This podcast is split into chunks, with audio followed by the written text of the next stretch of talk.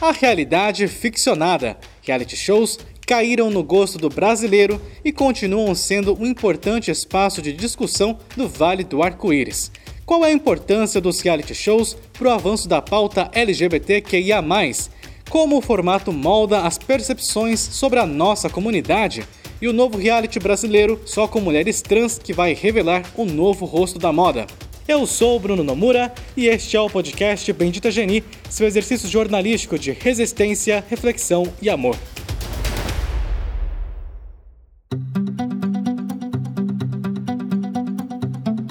Era janeiro de 2005. A quinta edição do Big Brother Brasil estava no ar, formando seu primeiro paredão. Na ocasião, o jornalista e professor Jean Willis é indicado pela maioria absoluta dos votos da casa. Quem acompanha a Juliana nessa excursão nada prazerosa ao paredão é o Jean. Sabia que isso ia acontecer. Jean, dos votos possíveis, você levou seis votos, o que é um bocado de voto para a primeira votação. Uhum. A que, que você atribui essa votação tão alta? Olha, eu sabia que eu seria o alvo preferencial na casa. Por quê? Eu acho que pela questão por eu ser gay, não. por eu, é, enfim, acho que, que por isso. Seria um critério preconceituoso? Extremamente. Dois meses depois, Jean Willis vencia Grazi Massafera no voto popular e levava o prêmio de um milhão de reais. Com 55% dos votos, foi Jean Willis!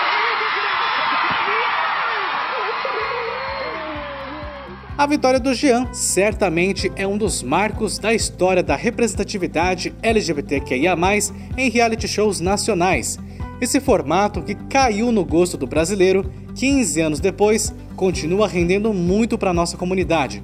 Só neste ano a gente teve muita coisa interessante. O BBB, em sua vigésima temporada, teve ao menos três participantes da nossa comunidade.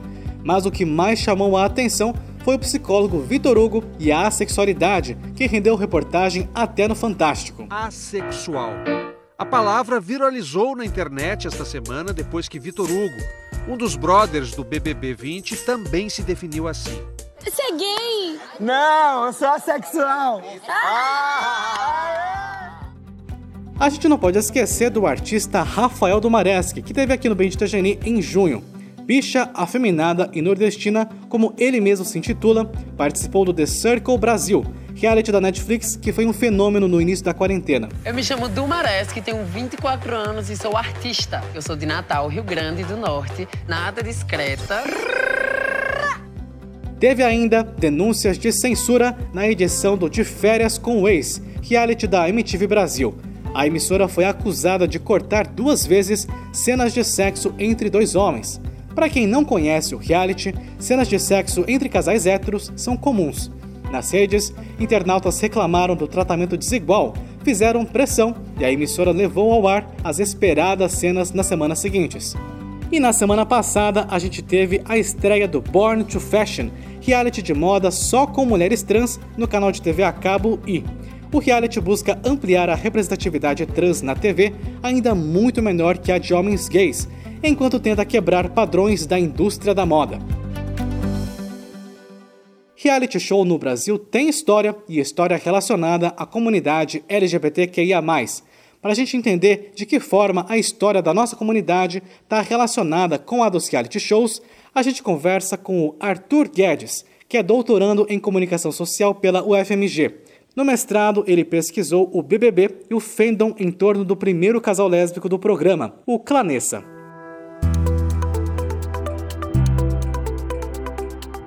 Arthur, o reality show é mesmo um espaço historicamente mais favorável para discutir a temática LGBTQIA? Hoje, em 2020, a gente consegue ver reality shows que são com temáticas LGBTQIA, produzidos por pessoas LGBTQIA, para pessoas LGBTQIA. É, sem dúvida alguma, é, o RuPaul's Drag Race fez isso surgir mais para o mainstream, essa, a questão de representatividade aparecer como uma forma legítima né, de reivindicar um espaço Mas se a gente olhar para os precursores né, do, dos reality shows e dos que fizeram bastante sucesso aqui no, no Brasil, é, sempre foram questões que atravessaram, né? elas eram um pano de fundo ou elas estavam ali de forma explícita ou implícita. O Big Brother Brasil, que é um dos, um dos objetos de estudo que eu mais estudei assim dentro é, das minhas pesquisas, desde a primeira edição a gente consegue ver como que questões de identidade de gênero e de orientação sexual elas emergem como linhas de força, tanto é, de uma forma como ela é representada, como que aquilo vai sendo debatido dentro do próprio programa e pelos próprios espectadores, né? Acho que antes de você falar sobre o histórico da temática LGBTQIA+, no BBB, talvez fosse legal você explicar por que, que você decidiu se debruçar sobre esse assunto. É muito engraçado isso, né? Como que a gente se mistura com, com as nossas pesquisas. Porque quando eu estava defendendo a minha dissertação na minha banca, uma das professoras que era convidada perguntou assim: Mas por que que você se interessou tanto pelo Big Brother Brasil e por que por essa pegada de representatividade, de visibilidade? E eu nunca tinha parado para pensar que eu lembro que no BBB1, lá em 2002, eu virei noite votando para eliminar o Adriano, o participante que era mergulhador, baiano e tudo mais, e que ele tinha posicionamentos explicitamente homofóbicos em relação ao André Gabé, que apesar de não, ter, de não ser né, né, autodeclarado um homem gay na época, ele sofreu dessa homofobia institucionalizada, né, repressora, e fez ele reagir de determinadas formas dentro do programa e a repercussão do próprio programa em si. Né? Eu falei, nossa, então foi aí que, que trouxe a minha atenção. Bom, o BBB é inegavelmente um fenômeno midiático brasileiro, né? Você comentou dessa história do BBB 1 e ao longo de toda a trajetória do programa, quais pontos você destacaria? No BBB 5, a gente vê, por exemplo, o Jean Willis ganhando exatamente a partir do momento que ele bate no peito e fala: Eu sou um homem gay e vocês estão me perseguindo por causa disso. Né? Como que é, esse tipo de visibilidade, de representatividade é muito potente dentro do programa. E aí a gente fala assim: Não, mas tá bem resolvido, resolveu tudo, tá perfeito. Não, não tá. Porque aí no BBB 10, por exemplo, em que tentaram encaixotar essas representatividades, né, que foi o que apresentou tribos, então tinha dos cabeças, tinha dos belos e tinha dos coloridos, que aí entrou o de César, que era uma drag queen, a Angélica Morango, que foi a primeira lésbica assumida a participar do programa, e o Sérgio Morgastic. Isso foi muito inovador na época. Mas nesse mesmo programa em que tem esse tipo de validação do programa, ó, essas pessoas aqui são as coloridas. Quem ganha é o Dourado, que foi um participante que teve posicionamentos explicitamente LGBTfóbicos, né? Teve o embate com o próprio de César. É, sem dúvida alguma, como a gente percebe que essas temáticas elas são potentes para o programa, elas acabam estando como pano de fundo em tudo isso no estudo das clanessas, por exemplo, isso foi muito é, interessante de perceber que as clanessas, né, as, as meninas que faziam parte do fandom, elas vieram desdobradas do relacionamento é, lésbico que foi completamente visibilizado na Fazenda, da Record. Né? E aí o posicionamento da própria emissora como um veículo que tem ideologias próprias, né? Eles invisibilizaram completamente o relacionamento das participantes que tinha. A gente sempre bate na tecla da representatividade para que nós possamos enxergar nossas existências na telinha. Mas pensando que esse formato é um produto que chega ao grande público, né? Qual é a importância de levantar a temática LGBTQIA, justamente naquele cidadão que não necessariamente está familiarizado com essa discussão?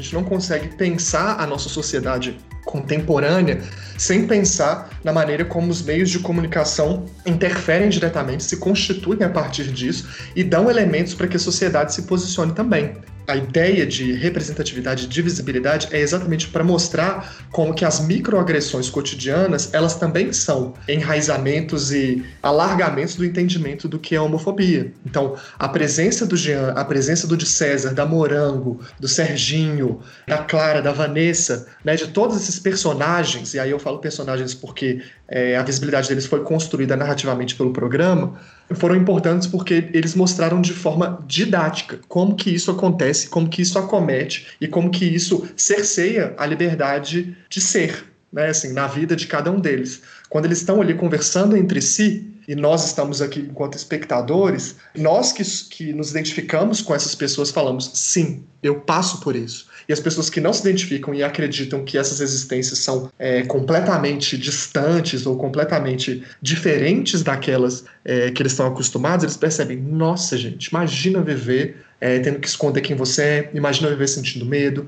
imagina ser assediado, imagina ter medo de morrer, né? Assim, a Ariadna, por exemplo, foi a única participante trans, né? Autodeclarada trans participando do programa. E não por acaso, não é uma coincidência que ela foi a primeira eliminada. A ideia de, de uma pessoa trair, entre aspas, né, o seu gênero, né, o seu sexo com o qual você nasceu, ela não merece estar nesse espaço de visibilidade. Então, a votação popular, ela é uma validação, né, é uma chancela de como que esses discursos eles estão sendo percebidos dentro da própria sociedade, como que elas se posicionam e como que esses grupos que são minorizados se organizam para garantir que esse espaço de visibilidade seja o mais bem aproveitado possível, né? A MTV Brasil foi uma das primeiras emissoras a transmitir um beijo entre dois homens. Não era exatamente num reality show, mas era na TV aberta. Recentemente teve essa polêmica no De Férias com Ex, né? Então de lá para cá, a gente realmente avançou na representatividade LGBTQIA+. Toda evolução de conquista de, de direitos né, de grupos minorizados, esse movimento sempre vem acompanhado de um contramovimento muito forte. Então sempre parece que a gente dá dois passos para frente e um para trás. Então eu acho que houve avanço, mas isso ainda precisa ser mais bem abordado, né? Assim, a inserção de personagens LGBTQIA+, em um reality show, né? O que é o, é o de férias com ex, né? Que é muito voltado por um público hétero, porque a estrutura dele parte de uma heteronormatividade. Então, ó, beleza, já estamos dando é, a visibilidade para esse tipo de relacionamento acontecer aqui. Mas não vamos é, enlouquecer aqui, não vamos colocar tudo de uma vez, né? É, é como se fosse um, um, cabo de guerra, né? A gente consegue puxar um pouquinho, mas a resistência vem logo, talvez até mais forte depois daquilo. Então, eu entendo a televisão, né, o fazer audiovisual sempre como um tensionamento. É sempre um teste a indústria do entretenimento ela é um mercado, né? Assim, a lógica mercadológica ela atravessa isso tudo. E eu acho que o papel nosso ao discutir essas questões é exatamente garantir a qualidade dessas representações para que elas de fato sejam representativas. Arthur Guedes, muito obrigado pela sua participação aqui no Bente da Geni. Valeu, Bruno. Abraço, obrigado. Um reality só com mulheres trans que vai revelar o novo rosto da moda brasileira. Essa é a proposta do Born to Fashion, que estreou na semana passada no canal de TV a cabo e Born to Fashion reúne 10 participantes que vão sendo aconselhadas ao longo da temporada e disputam um ano de contrato com uma grande agência de modelos, além da oportunidade de estampar a capa de uma revista. No ano passado, o reality teria sido um dos motivos pelos quais o presidente Jair Bolsonaro quase acabou com a Ancine, a Agência Nacional do Cinema. Bolsonaro, que é abertamente LGBTfóbico, teria ficado incomodado com a autorização da Ancine para que o projeto pudesse captar recursos, de acordo com a coluna da jornalista Mônica Bergamo na Folha de São Paulo. Apesar da ameaça, o projeto nasceu. Se você está ouvindo este podcast no dia em que ele foi lançado, hoje vai ao ar o segundo episódio do reality. O tema central de Born to Fashion é a competição de moda, mas, como pano de fundo, naturalmente aparecem questões sobre o universo trans, aceitação. A gente viu aqui também que a tua família só te reconheceu como Luma Sim, no Réveillon. Do ano que foi de 2017 para 2018. Eu, a parte que mais me emocionou foi quando meu pai me chamou no canto e disse: Filha, você tá linda. E eu e essa família, a gente vai te apoiar em tudo que você estiver fazendo. E hoje eu sou Luma pra todo mundo. Que né? bom, que parabéns, viu? Parabéns. Vamos deixar de chorar. Prostituição. Você foi obrigada a se prostituir? Foi o único caminho que eu achei, tipo, pra sair de casa, entendeu? Entendi. Eu sei da minha capacidade de fazer diferente, sabe? Posso até passar por isso, pela prostituição. Mas eu tô aqui hoje, sabe? Eu tô correndo atrás do que eu quero. Tô me esforçando, assim, pra realizar meus sonhos. Até questões raciais. Se uma levar, leva todas. Todas. Depende, se for mais uma branca ganhando, não todas, não. Eu tô cansada dessa representatividade branca, né? Parece que, tipo, o povo branco não tem que se ver, não tem, não se vê na TV. E, tipo... É que a Nath, ela tem muitas questões com, com a identidade racial dela, eu respeito muito isso, afinal de contas sou branca, ela lembra a gente disso o tempo todo. Para falar então do Born to Fashion, a gente conversa com a Alice Marconi, que é roteirista do reality e uma das especialistas que ajudam as modelos ao longo da temporada. Alice, você é do mercado do audiovisual, roteirista, né? E também cantora de música sertaneja. De que forma a moda entrou na sua vida? Fui uma pessoa que eu já tentei entrar na moda, né? Nos anos de 2017 e 2018 eu tentei uma carreira de modelo, eu desfilei em algumas Fashion Weeks, desfilei pro Ronaldo Fraga, naquele desfile dele que foi só com mulheres trans, consegui uma agência de modelos, mas eu sempre senti esse universo muito violento, assim, em relação à minha transgeneridade, né? Eu sempre senti uma exigência muito grande em torno da passabilidade cis, né? Em torno de eu ter que ter um perfil que fosse indistinguível, né, a minha transgeneridade, que ela fosse imperceptível, que eu fosse o mais cis possível. E aí quando aparece esse reality show na minha mesa, eu penso justamente na importância de quebrar esses padrões dentro da moda, né? Da gente trazer um protagonismo trans que não precisa se adequar a esses padrões que são tão violentos para todo mundo. Essa é a grande real, né? Eu acho que a moda aos poucos está se transformando, mas ainda tem um discurso muito complicado. Eu acho que esse, esse reality vem para tentar fazer alguma transformação, né? São quatro especialistas de diferentes áreas que vão tutorando as meninas, né? Mas a apresentadora de fato do programa é a Laís Ribeiro, que é uma modelo mega bem sucedida, mas que é cis. Por que a escolha dela para o programa? Para nós foi muito importante ter a Laís Ribeiro ao nosso lado, né? Porque eu acho que, assim como no sertanejo, eu acredito que esse reality tem que falar de aliança também, né? Então, é sobre a normalização do lugar das mulheres trans, né? Então, para isso é importante que a gente tenha uma aliada que seja uma mulher cis, lógico, uma mulher cis militante, né? Que traz desde o começo da sua carreira pautas de negritude, de diversidade dentro dos castings e que se, tem se mostrado muito preocupada com a causa, muito preocupada com as meninas, realmente muito responsável. Então, eu acho que com essa escolha também a gente quer, de novo, pontuar uma naturalização dos corpos trans, né? Mulheres trans e transvestis são mulheres, são modelos femininas e assim como as modelos mulheres e femininas podem ser diversas, podem ser andrógenas, podem ser negras, enfim, né? A gente quer diversificar a diversidade. Pensando nessa ideia de representatividade, o reality tem vantagens com relação à ficção. Tem suas vantagens, né? Porque as histórias ali são reais, as personagens são pessoas, tudo é muito palpável, né? Eu acho que a TV brasileira realmente ela tem um, uma afinidade muito grande com reality show, programa de auditório, com esse tipo de produto que, que fala da realidade mesmo, né? Ou que tenta falar dela. É que eu, assim, eu sou a louca da ficção, eu sou a louca do gênero, né? Eu amo é, ficção científica, amo terror. Então, eu acho que a ficção também tem a sua, o seu poder de construir a realidade, né? E, sobretudo, acho que é legal lembrar também que aquelas realidades ali são a todo tempo ficcionalizadas pelas próprias participantes, né? Todo ato de contar a sua história de vida, apresentar-se, em público, diante das câmeras, aquela realidade ali, ela é ficcionalizada pelo simples fato de que ela se apresenta, né? Que ela se coloca aos olhos do outro, assim. Então, tem uma construção do discurso, né? Eu acho que, nesse sentido, o reality é muito próximo da ficção. Alice, o que o público deve esperar do Born to Fashion? A gente tomou muito cuidado para não tentar operar num viés sensacionalista e muito competitivo, né? Eu acredito que a gente também tem um vício muito grande de consumir reality shows do tipo RuPaul's ou é, America's Next Top Model, que toda semana alguém tem que ser eliminado, que a competitividade entre as participantes é algo realmente acirrado e incentivado pela estrutura do programa, né?